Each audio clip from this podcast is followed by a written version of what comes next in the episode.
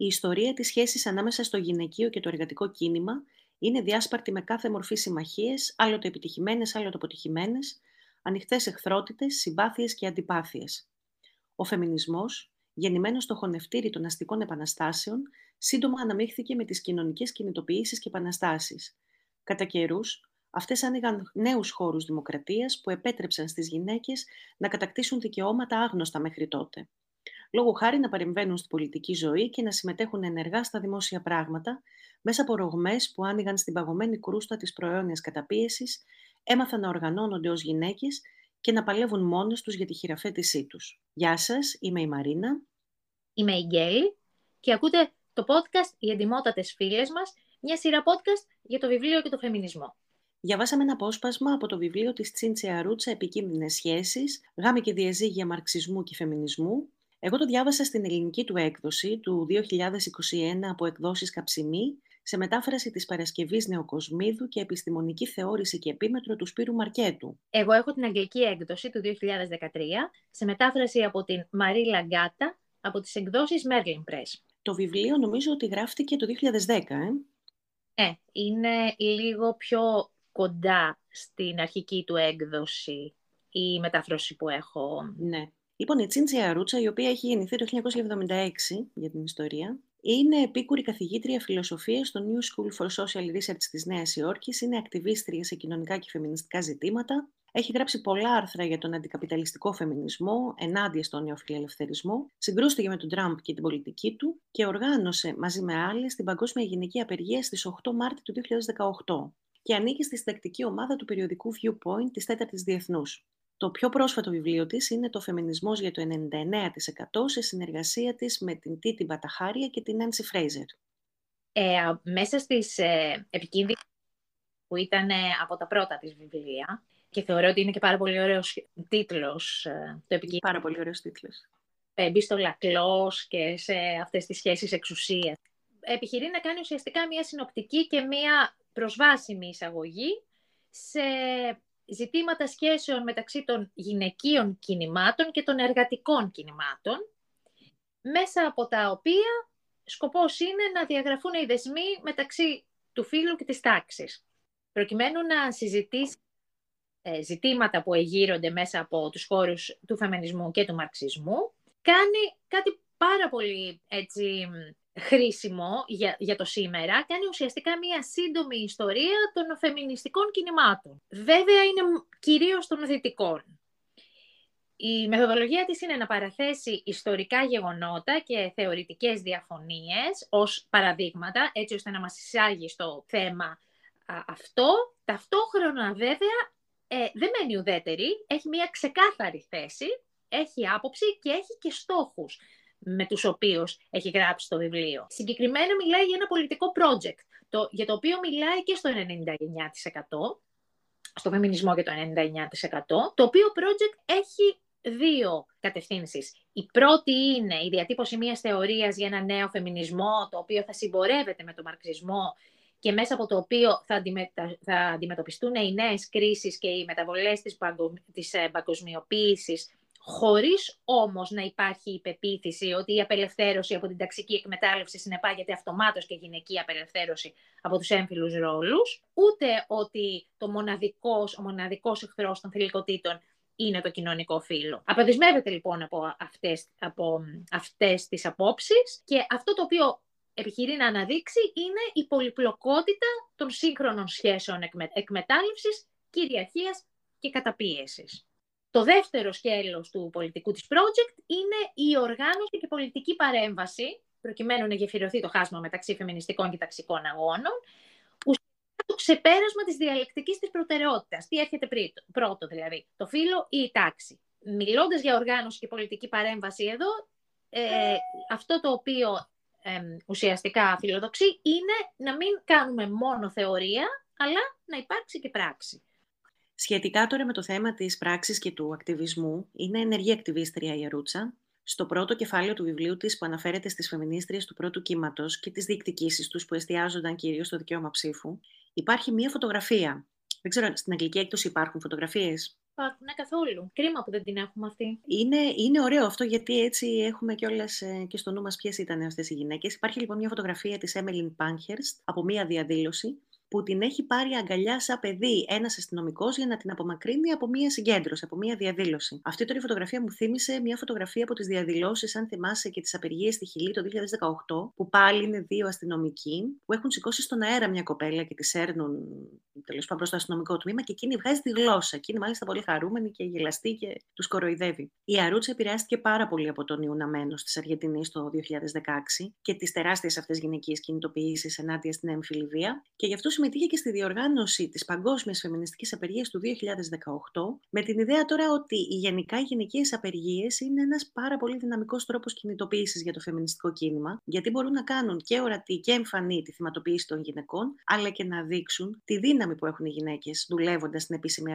αγορά εργασίας και στο σπίτι. Γενικά η ιδέα ότι οι γυναίκες μπορούν να απεργούν μόνο οι γυναίκες, να υπάρχει δηλαδή έμφυλη απεργία, κάνει προφανές το είδος της δουλειάς που επιτελούν, το οποίο είναι βασικά και το επίπεδο το οποίο συντηρεί τη ζωή στον πλανήτη. Οι γυναίκες τώρα, επειδή επιτελούν αυτή τη δουλειά, κατέχουν ταυτόχρονα και πάρα πολύ μεγάλη δύναμη, η οποία δεν αναγνωρίζεται και ούτε και αξιολογείται όπως θα έπρεπε. Η φεμινιστική απεργία πάντως έγινε και στην Ελλάδα. Έγινε για πρώτη φορά το 2019 νομίζω, και νομίζω ότι συνεχίστηκε, έγινε και το 20 και το 21, αλλά νομίζω ότι αυτό που ε, έκανε περισσότερη εντύπωση, έκανε και σε μένα εντύπωση, είναι ότι δεν αφορούσε μόνο τους εργασιακούς χώρους, αλλά αφορούσε και τις οικιακές εργασίες. Και μάλιστα θυμάμαι την αφίσα που έλεγε απεργία στη δουλειά, απεργία στο σπίτι.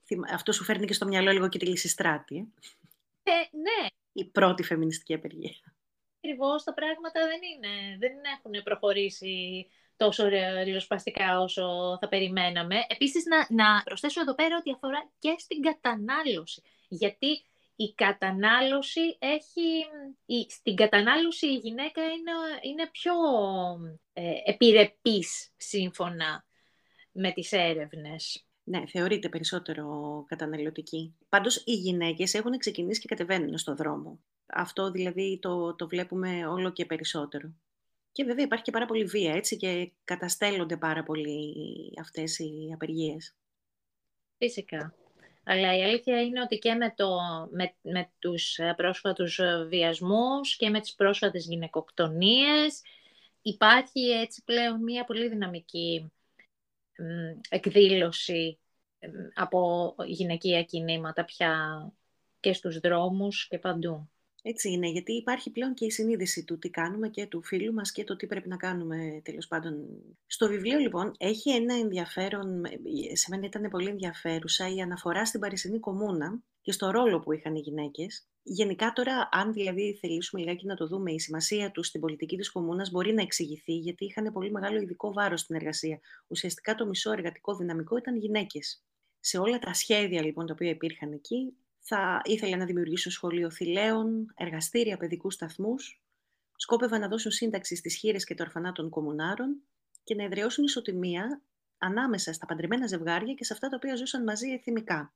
Ωραία όμως. Τότε, έτσι.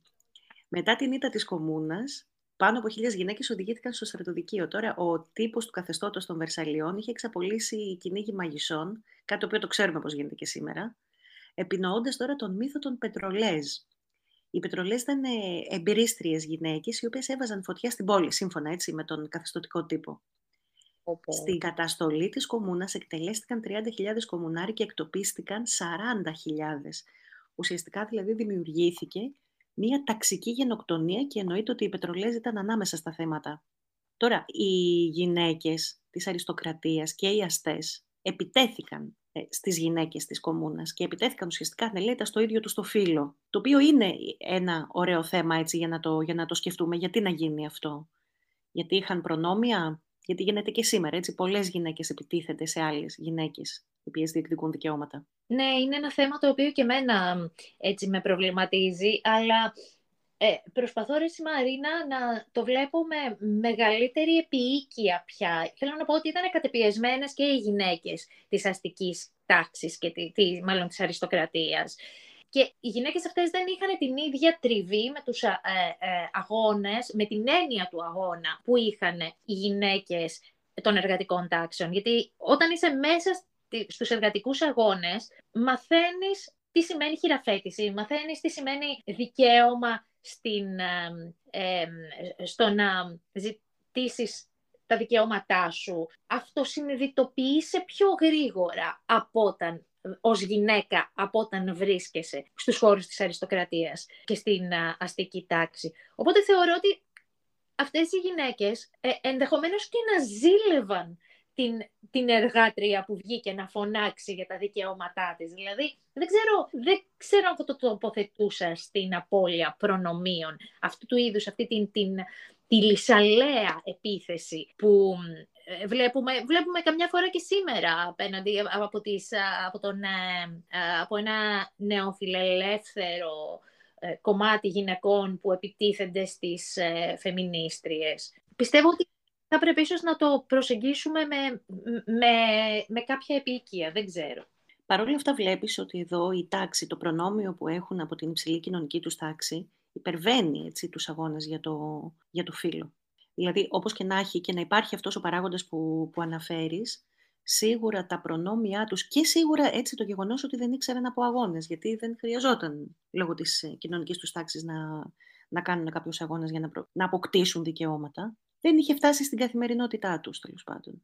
Ότι δεν είχαν ανάγκη. Θέλω να πω ότι και το δεύτερο κύμα του φεμινισμού ξεκίνησε από την, ε, από την γυναίκα που ήταν μέσα στις μεσοαστικές οικογένειες, η οποία δεν είχε ε, ε, πρόσβαση σε επαγγελματικές ευκαιρίες, δεν είχε πρόσβαση σε όλα αυτά τα οποία είχαν οι άντρες. Θέλω να πω ότι ε, η συνειδητοποίηση είναι κάτι το οποίο γίνεται σε επίπεδα. Ε, και ο, ο φεμινισμός επίσης διεκδικεί σε διαφορετικά επίπεδα καινούργιες χειραφετήσεις. Υπάρχουν φυσικά τα επίπεδα ε, των χαμηλότερων τάξεων, στα οποία είναι πολύ πιο επίγουσες ίσως οι διεκδικήσεις, αλλά δεν έχει τελειώσει η χειραφέτηση των, γενικών, των γυναικών στα, στις, στα υψηλότερα επίπεδα αυτής της σκάλας του φεμινισμού. Δηλαδή, το ότι η αστή έχει ανά, είχε ανάγκη το, το ψήφο, να, να, είχε ανάγκη να ψηφίσει και η γυναίκα των κατώτερων τάξεων είχε ανάγκη να φάει ε, και είχε ανάγκη να μην ε, δέχεται την ε, ε, ενδοοικογενειακή βία, δεν σημαίνει ότι δεν, δεν έχουν και οι δύο ανάγκη στην διεκδίκηση. Αυτό είναι το πρόβλημά μου. Νομίζω όμως ότι δεν υπήρχε και ιδιαίτερη επικοινωνία ανάμεσα στις κοινωνικές τάξεις, ούτε κοινωνική κινητικότητα, έτσι. Δηλαδή τώρα μιλάμε ας πούμε για γυναίκες οι οποίες μπορούν από, από διάφορα ε, πλαίσια και από διάφορες τάξεις και από διάφορες εθνικότητες από φύλλα μπορούν με κάποιο τρόπο τέλος πάντων να, να επικοινωνούν για να ξέρουν τι διεκδικούν. Γιατί και οι αστεί δεχόταν βία, έτσι, ενδοοικογενειακά. Ναι, ναι, ίσως να μην ήταν το καλύτερο παράδειγμα αυτό με την ενδοοικογενειακή βία, αλλά για παράδειγμα, ας πούμε, η, μπορεί η αστή να, είχε, να μπορούσε να τελειώσει το σχολείο και το, ε, η μαύρη γυναίκα από, την, ε, από τα κατώτερα κοινωνικά στρώματα να μην μπορούσε το σχολείο να πάει. Ε, σίγουρα οι ανάγκες είναι διαφορετικές και σίγουρα είναι και το οικονομικό κομμάτι τεράστιο της επιβίωσης.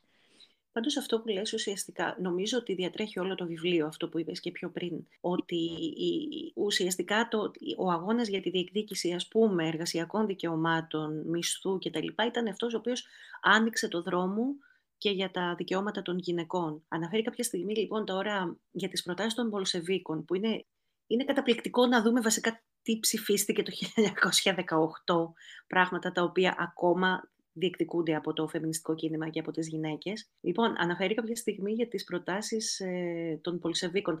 Σύμφωνα λοιπόν με αυτή την άποψη, η απελευθέρωση από την οικιακή, η απελευθέρωση της γυναίκας έρχεται μέσα από την απελευθέρωση από την οικιακή εργασία και μέσα από την ανεξαρτητοποίησή της από τον άντρα, έτσι, ενώ συμμετέχει πλήρως ως εργατικό δυναμικό. Η φροντίδα τώρα των παιδιών και των ενηλίκων έπρεπε να γίνεται μέσα από συλλογικές διευθετήσεις και έπρεπε να σταματήσει να είναι ιδιωτική υπόθεση. Γενικά δηλαδή αυτό το θέμα της διπλής εκμετάλλευσης της γυναίκας και από το φίλο της και από την τάξη της θα λυθεί με την αμφισβήτηση των παραδοσιακών ρόλων στο εσωτερικό της οικογένειας και του έμφυλου καταμερισμού της εργασίας. Βέβαια, εκείνη την περίοδο δεν συζητούσαν ζητήματα όπως μονογαμία και ετεροσεξουαλικότητα. Αυτό έμεινε παραδοσιακά όπως υπήρχε. Γενικά λοιπόν η λύση που πρόκριναν οι Πολσεβίκοι ήταν ότι ο ριζοσπαστικός μετασχηματισμός θα ερχόταν μέσω της εξασθένησης των οικογενειακών δεσμών και των διαπροσωπικών σχέσεων, δηλαδή να μην υπάρχουν ουσιαστικά οικογενειακές, οικονομικές σχέσεις εξάρτησης. Ψηφίστηκε λοιπόν τώρα ο, ο νέος οικογενειακός κώδικας το 1918. Θέλω να, να σου διαβάσω λίγο κάποια πράγματα τα οποία νομίζω ότι κάνουν εντύπωση.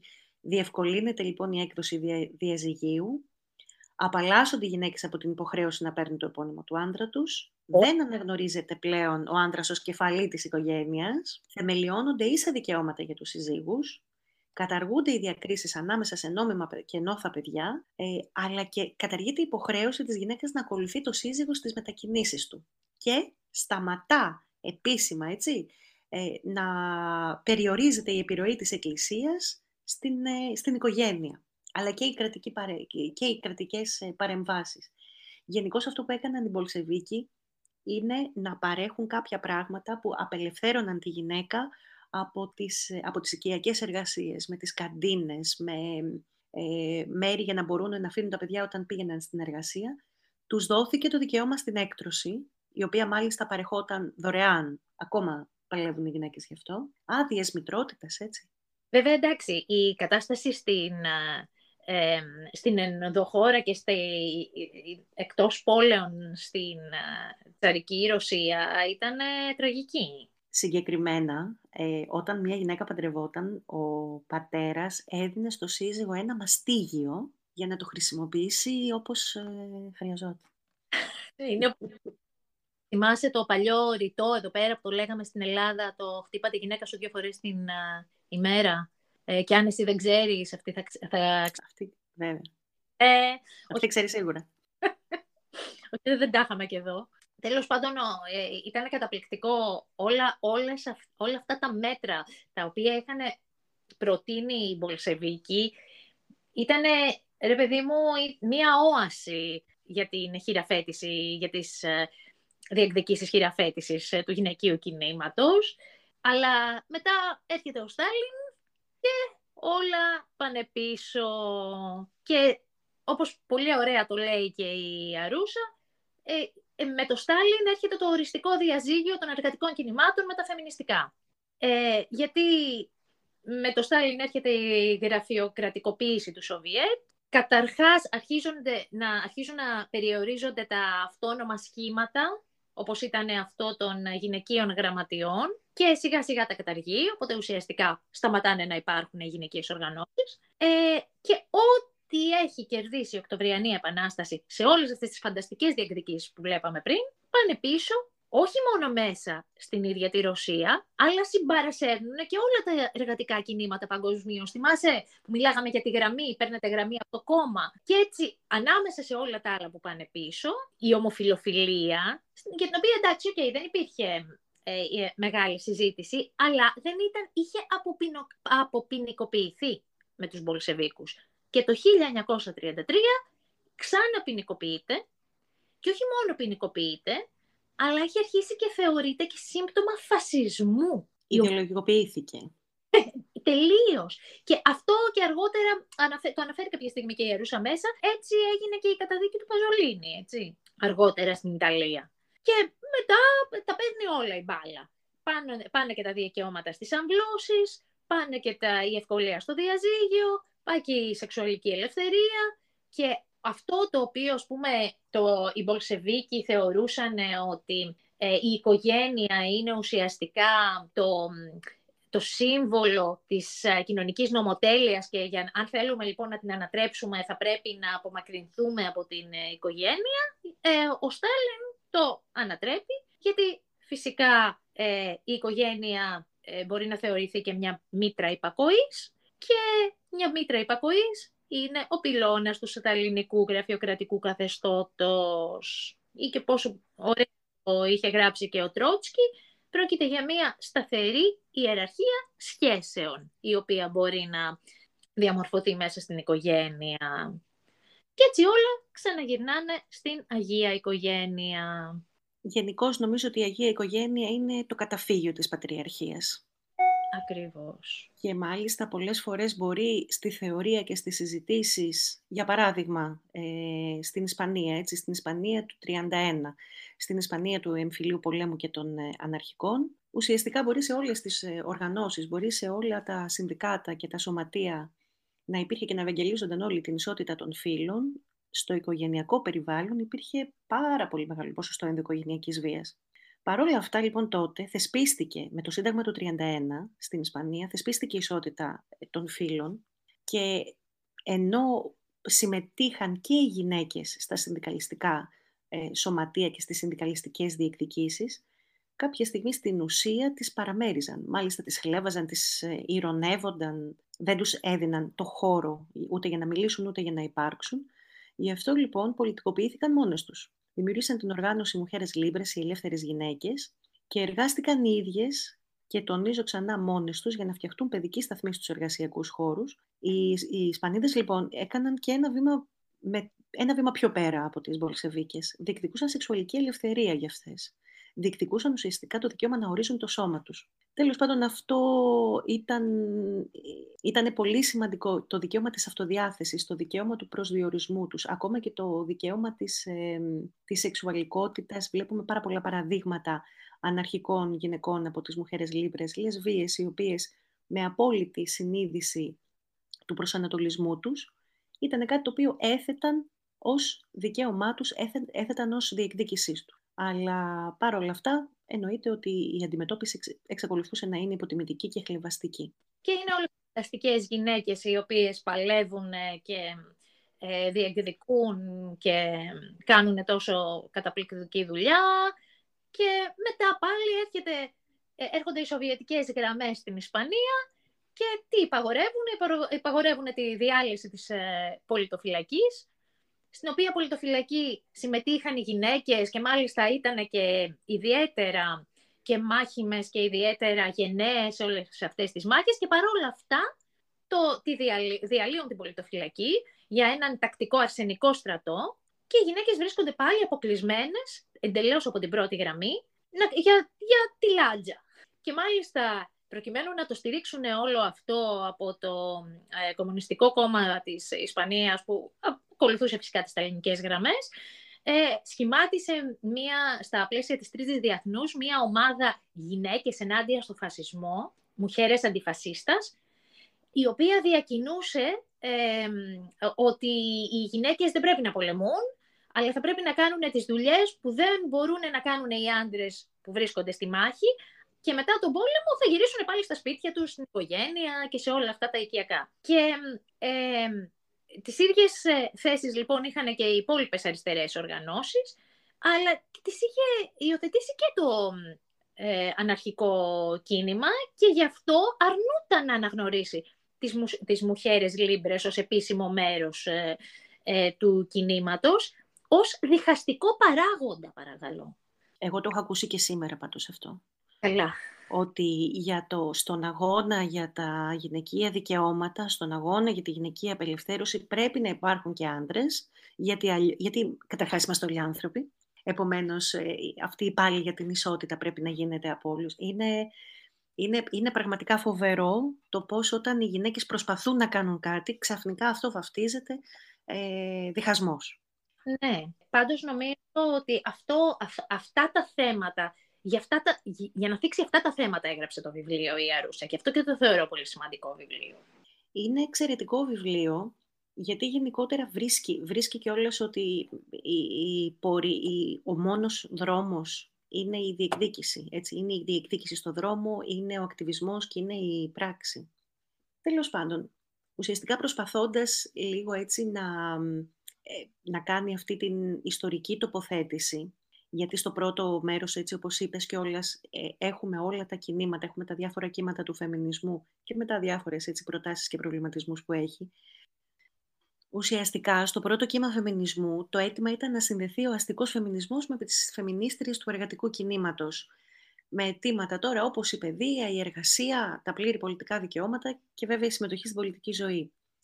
Οι γυναίκες τώρα προσπαθούν να αξιοποιήσουν τα ενοιολογικά εργαλεία των αστικών επαναστάσεων, κυρίως της Γαλλικής Επανάστασης, έχοντας στο μότο ότι δεν υπάρχει πραγματική ισότητα αν δεν περιλαμβάνει και αυτές.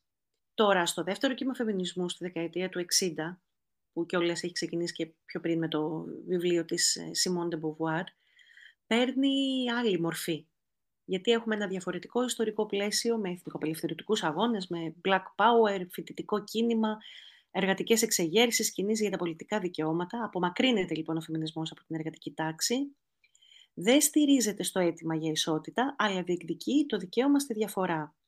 Οι γυναίκες αποδομούν τις υπάρχουσες μορφές της πολιτικής, της κοινωνίας και της κουλτούρας και αρχίζουν να ασκούν κριτική. Πώς είναι η συμβολική τάξη πραγμάτων που οι ίδιοι οι άντρες έχουν κλάσει κατ' εικόνα και ομοίωσή τους και πώς πολύ ε, συγκεκριμένα έχουν αποκλείσει τις γυναίκες από αυτή. Εκείνη λοιπόν την περίοδο θεωρητικοποιούν την πατριαρχία ως το σύστημα καταπίεσης το οποίο προϋπάρχει του καπιταλισμού. Αν θυμηθούμε κιόλας, ο Έγγελς λέει ότι η πατριαρχία και ο καπιταλισμός είναι δύο συστήματα τα οποία δημιουργήθηκαν μαζί. Αναγνωρίζει τις εξουσιαστικές έμφυλες σχέσεις, σε αυτές τις σχέσεις αναγνωρίζει τη μήτρα άλλων μορφών καταπίεσης, το φύλλο, τη φυλή, την εθνικότητα. Και βέβαια αρχίζει και γίνεται λόγος για την τριπλή πλέον καταπίεση των μαύρων γυναικών, που είναι και γυναίκες και μαύρες και εργάτριες. Κάπου εκεί, καμιά δεκαριά χρόνια αργότερα, βασικό αίτημα είναι η αυτοδιάθεση του σώματος και το δικαίωμα στην έκτρωση, το οποίο θεσμοθετήθηκε στη Γαλλία το 1974. Σκέψου τότε θεσμοθετήθηκε για πρώτη φορά επισήμως, όταν ήδη αυτά τα θέματα τα βρήκαμε και στην Κομούνα και στους Μπουλσεβίκους. Πόσα χρόνια μετά; Και πόσα χρόνια μετά σήμερα ακόμα συζητάμε τέτοια θέματα; Και πέρα το ότι υπάρχουν ακόμα και δυτικές χώρες, τις οποίες ακόμα συζητιέται το να μπει το θέμα της ε, άμβλωσης ε, να ποινικοποιηθεί το θέμα της άμβλωσης. Τέλος πάντων. Ε, μέσα σε όλη αυτή την ιστορία των φεμινιστικών ε, κινημάτων ε, φτάνουμε μετά στις δεκαετίες του, του 60 και του 70 ε, όπου έχουμε κινήματα των ανθρωπίνων δικαιωμάτων τα οποία ξεκινάνε και αναζωπυρώνονται μέσα στα Αμερικάνικα πανεπιστήμια και στα οποία, όπως μας λέει η Αρούσα, οι λευκές γυναίκες είναι περισσότερες από τους λευκούς άντρες. Παρόλα αυτά, εξακολουθούν να κάνουν τη λάντζα των κινημάτων. Δεν συμμετέχουν ενεργά στη λήψη αποφάσεων. Ουσιαστικά δηλαδή ε, υποτάσσεται η λειτουργία τους ε, σε έμφυλους διαχωρισμούς. Αντί να αξιολογούν την προσωπική τους δυνατότητα και την αφοσίωσή τους στα κινήματα, Απλά παραμένουν στο ότι εφόσον είναι γυναίκες θα κάνουν τις ε, τελευταίες δουλειές. Στο εσωτερικό όλων αυτών των κινημάτων, δηλαδή των ε, ανθρωπίνων δικαιωμάτων, όλα αυτά τα κινήματα τα οποία είπες και εσύ πριν για το, τα, για τα, το Black Power, οι εργατικές εξεγέρσεις, τα ε, δικαιώματα των ομοφυλόφιλων, σε όλα αυτά τα τόσο, ε, ρε παιδί μου, σημαντικά κινήματα, οι γυναίκες εξακολουθούσαν να είναι στην πίσω γραμμή και σε αυτό συνετέλεσε πάρα πολύ τα, η κινητοποίηση απέναντι στον πόλεμο του Βιετνάμ. Γιατί η, σε αυτή την κινητοποίηση όλα αυτά τα κινήματα ενώθηκαν φυσικά ενάντια στον πόλεμο, μεν, αλλά ο πόλεμος αφορούσε ε, άντρες, γιατί οι άντρες θα πολεμούσαν. Και ήταν σαν να ε, οι γυναίκες ήταν σαν να μην σε, δεν σας αφορούν εσάς αυτά τα θέματα, οπότε κάντε τις λάτζες. Ε, πάντα υπήρχαν καλές δικαιολογίες για να βγαίνουν οι γυναίκες από τη μέση.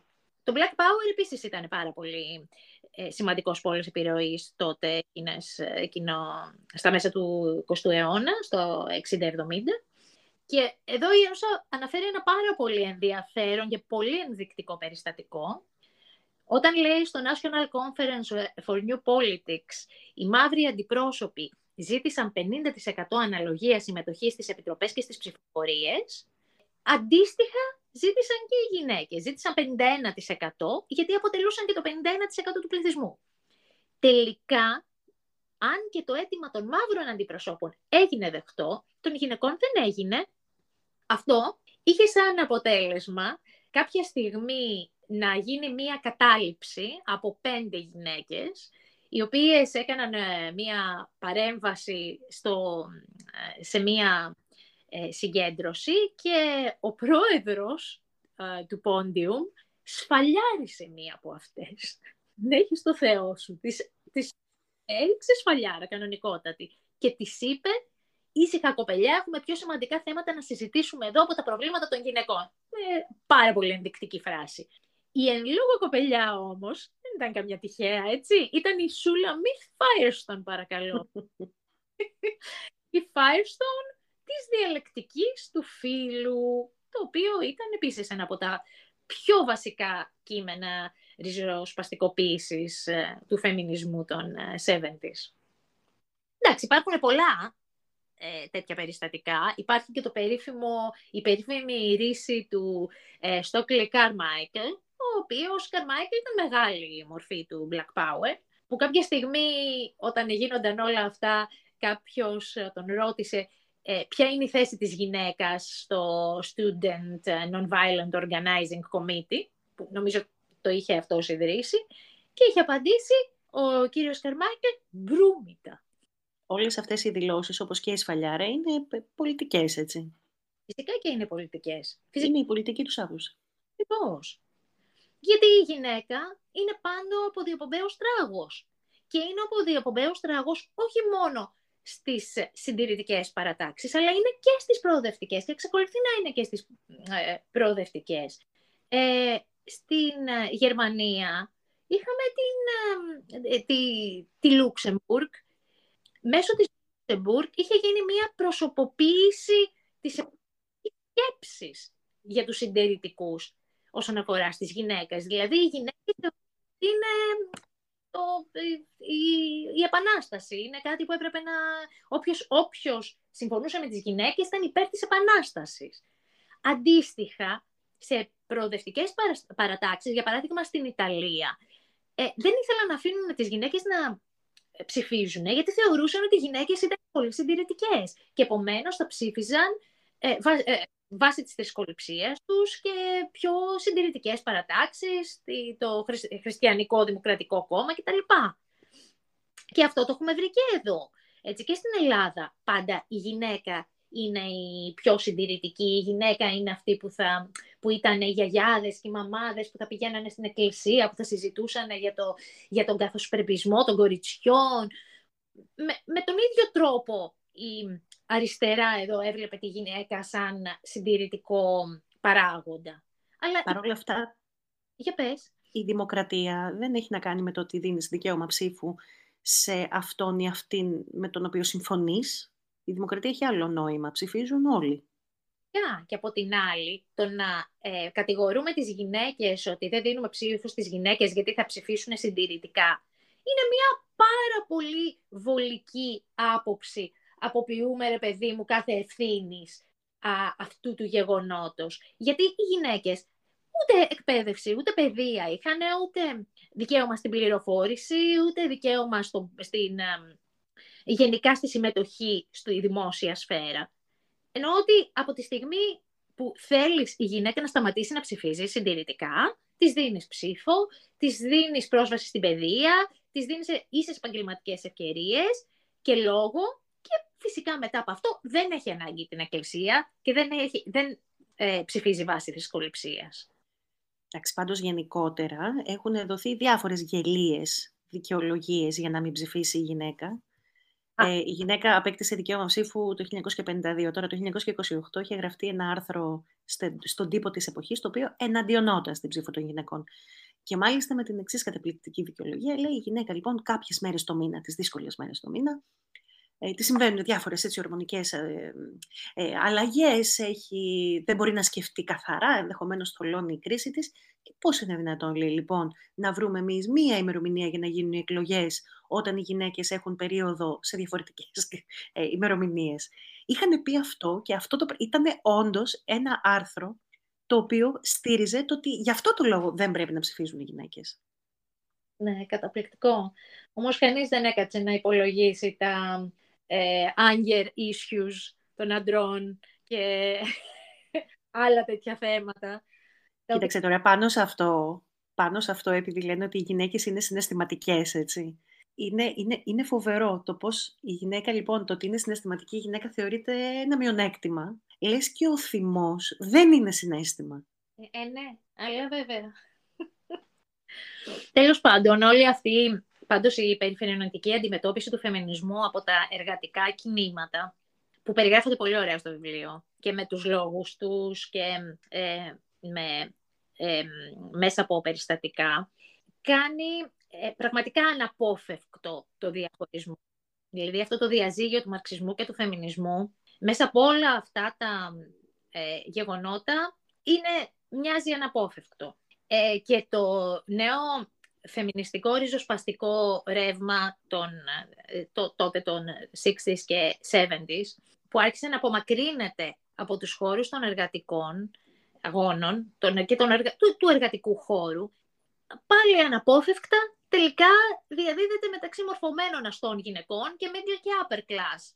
Και κάπως έτσι έχουμε αυτή τη μετατόπιση της, ε, των ε, διεκδικήσεων προς το θέμα της διαφοράς, αυτό το identifying, την, ε, την προσωπική ταυτότητα και κατά δεύτερον το θέμα της απελευθέρωσης. Επίσης, στην Γαλλία και στην Ιταλία ε, είχαν αρχίσει να εμφανίζονται και γυναικείες οργανώσεις οι οποίες δεν ήθελαν να έχουν καμία σχέση με τους άντρες. Δηλαδή υπήρχε αυτή η Sick and Post στη Γαλλία από την ψυχαναλήτρια Αντουανέτ Φουκέ ή η ομάδα της Κάρλα Λότζι στην Ιταλία. Η Κάρλα Λότζι είναι αυτή που είχε γράψει αυτό το φτύνος στο Χέγγελ που ε, ε, επικεντρώνονται στο θέμα της γυναικείας διαφοράς και ε, έχουν ε, τελείως αρνηθεί να ε, συμμαχίσουν, ας πούμε, με τους άντρες. Εντάξει, εξακολουθούν φυσικά να υπάρχουν φεμινισμοί της ταξικής πάλης, αλλά δεν, δεν μπορείς και να μην το δι, δικαιολογήσεις όλο αυτό. Δηλαδή, καταλαβαίνω πάρα πολύ και συμφωνώ πάρα πολύ με την Αρούσα ότι ε, φεμινισμός και μαρξισμός, ε, τα εργατικά και τα φεμινιστικά κινήματα πρέπει να προχωράνε μαζί. Αλλιώς ο κόσμος δεν αλλάζει. Όμως, όταν έγιναν αυτές οι αποσχήσεις εκείνη την εποχή, είναι απολύτως δικαιολογημένες. Γιατί οι γυναίκες έχουν ανάγκη από ένα, είχαν ανάγκη και έχουν ανάγκη από ένα safe place. Και το safe place ανάμεσα στους άντρες ήταν ακόμα αδιανόητο. Είναι γιατί πολλοί άντρες γενικώς που ε, και που συμμετέχουν και που επιδιώκουν να, να είναι σε μεικτές ομάδες, το λέγαμε και πριν, δεν μπορούν να αναγνωρίσουν στις εξουσιαστικές σχέσεις, δεν αναγνωρίζουν τον έμφυλο παράγοντα. Αναγνωρίζουν μόνο τον ταξικό παράγοντα. Γι' αυτό και, και σου λένε ότι έτσι, μόνο, με την, ε, μόνο μέσω του συγκεκριμένου δρόμου τα πάντα θα λυθούν.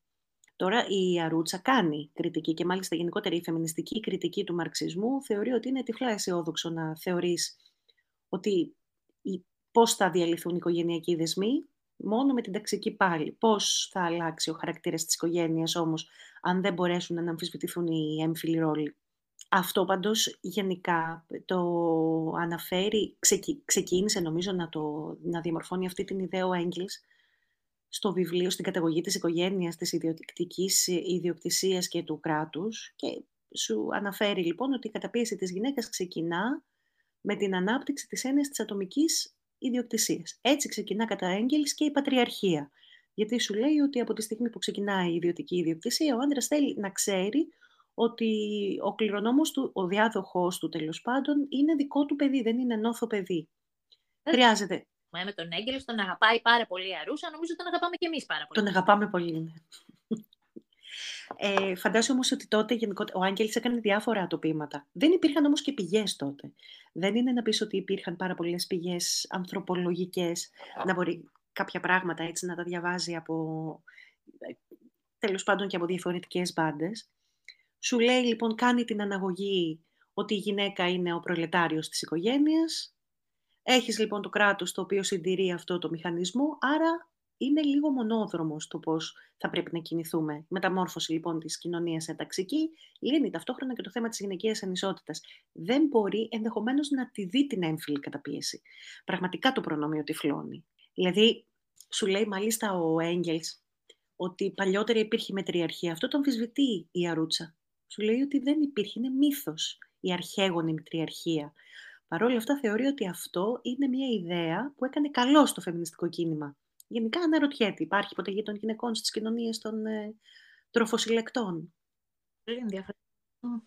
Αυτό είναι πολύ ενδιαφέρον και υπάρχουν μάλιστα διάφορες ανθρωπολογικές πηγές που παραθέτει Ε, ειδικά τώρα πάνω στο θέμα του, του καπιταλισμού και της πατριαρχίας, εννοείται ότι δεν αρνείται ότι ο καπιταλισμός βοηθά να αναπαράγεται ο πατριαρχικός τρόπος παραγωγής, έτσι.